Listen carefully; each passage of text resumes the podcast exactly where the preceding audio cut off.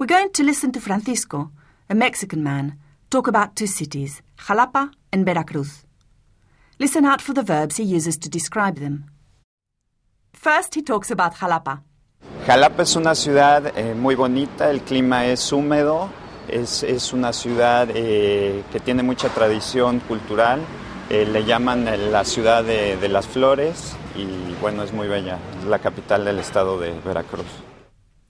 Now he's going to describe Veracruz.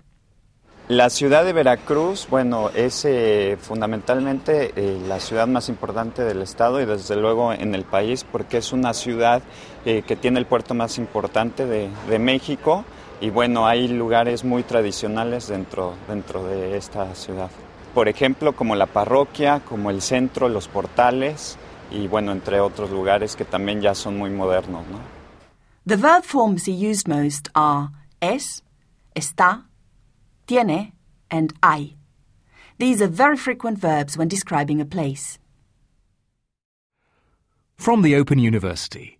For more information, go to www.open.ac.uk forward slash use.